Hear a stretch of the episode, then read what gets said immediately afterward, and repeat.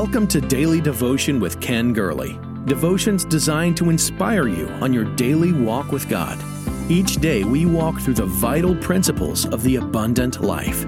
Our Lord can do above and beyond all we ask or think. Here's your host, Ken Gurley. One of my favorite authors is largely unknown. He wrote 3,000 essays and dozens of books. I still remember the first book I bought by F.W. Boreham. It's called The Luggage of Life. I was hooked. There's a chapter in the book called A Tonic of Big Things. Can I read to you the opening line? Immensity is magnificent medicine. And there we have it, folks. The most magnificent medicine of all is immensity. For the trivial things we get lost in, we need immensity. For we are, as the King James says it, cumbered about with many things, like Martha. And we forget, we forget the immensity of who is in our midst. Hello, this is Ken Gurley, and all this week on Daily Devotions, we're operating under the theme, You Can Trust Him, that our God is eminently trustworthy. The ancients used to prescribe three remedies for the incurable, and all three dealt with immense things. To journey to a seaside and watch the seemingly limitless expanse of the ocean and horizon and realize that the same God who made the oceans could sweep the sickness out of our lives.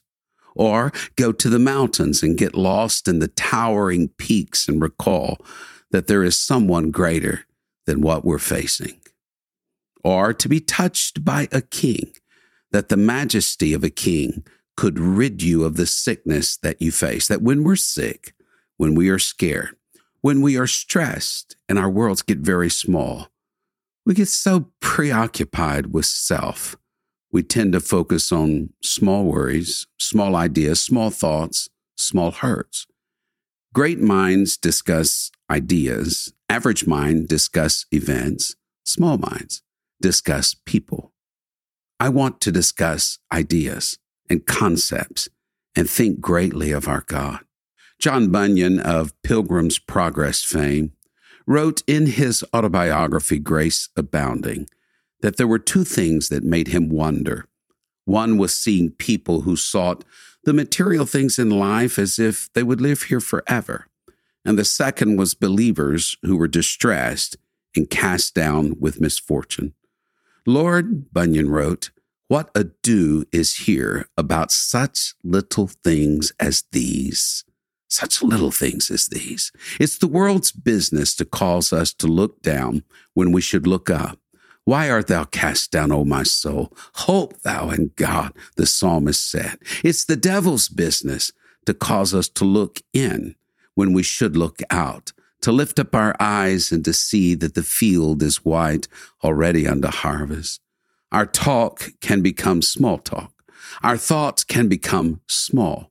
And rather than resting on the immensity of our God, we tend to drift inward and spiral downward.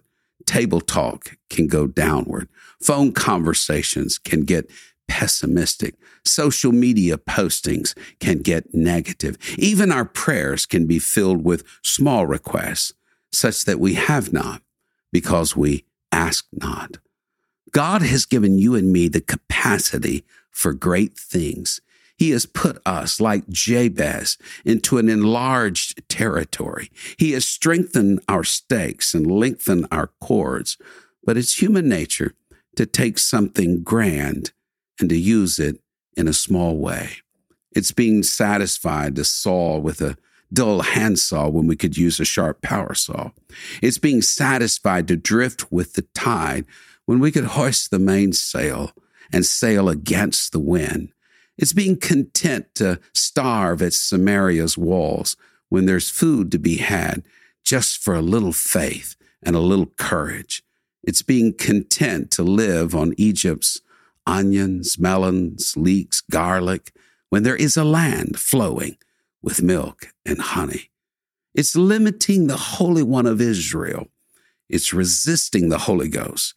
It's unraveling the promises that God has for us. The soul of man will get weary of the microscopic and hunger for the telescopic.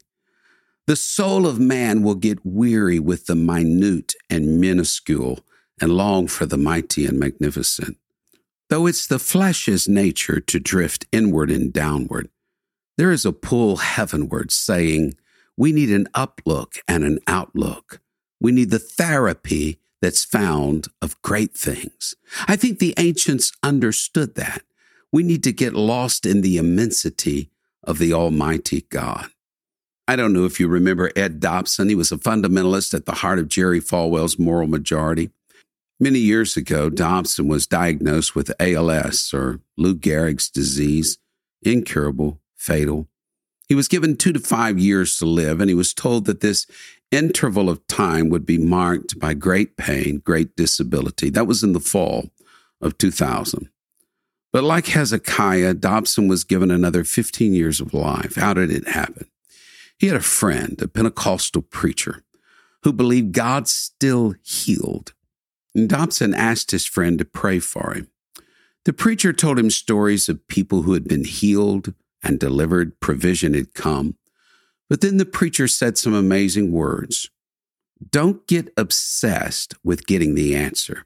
If you do, you will lose your focus. The focus is not on God's hand, the focus is on God's face. Get lost in the wonder of God. And then who knows what God will do for you?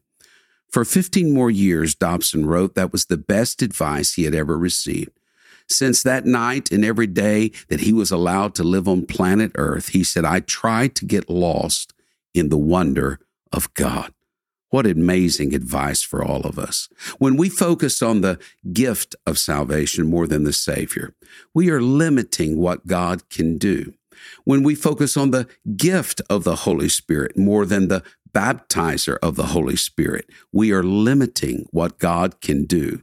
When we focus on the gift of healing more than on the healer, the great physician himself, we're limiting what God can do in our lives. When we get focused on the provision more than the provider, we limit what Jehovah Jireh can accomplish in our life. A.W. Tozer believed that one question should dominate the church's attention. And here is the question How do we view God?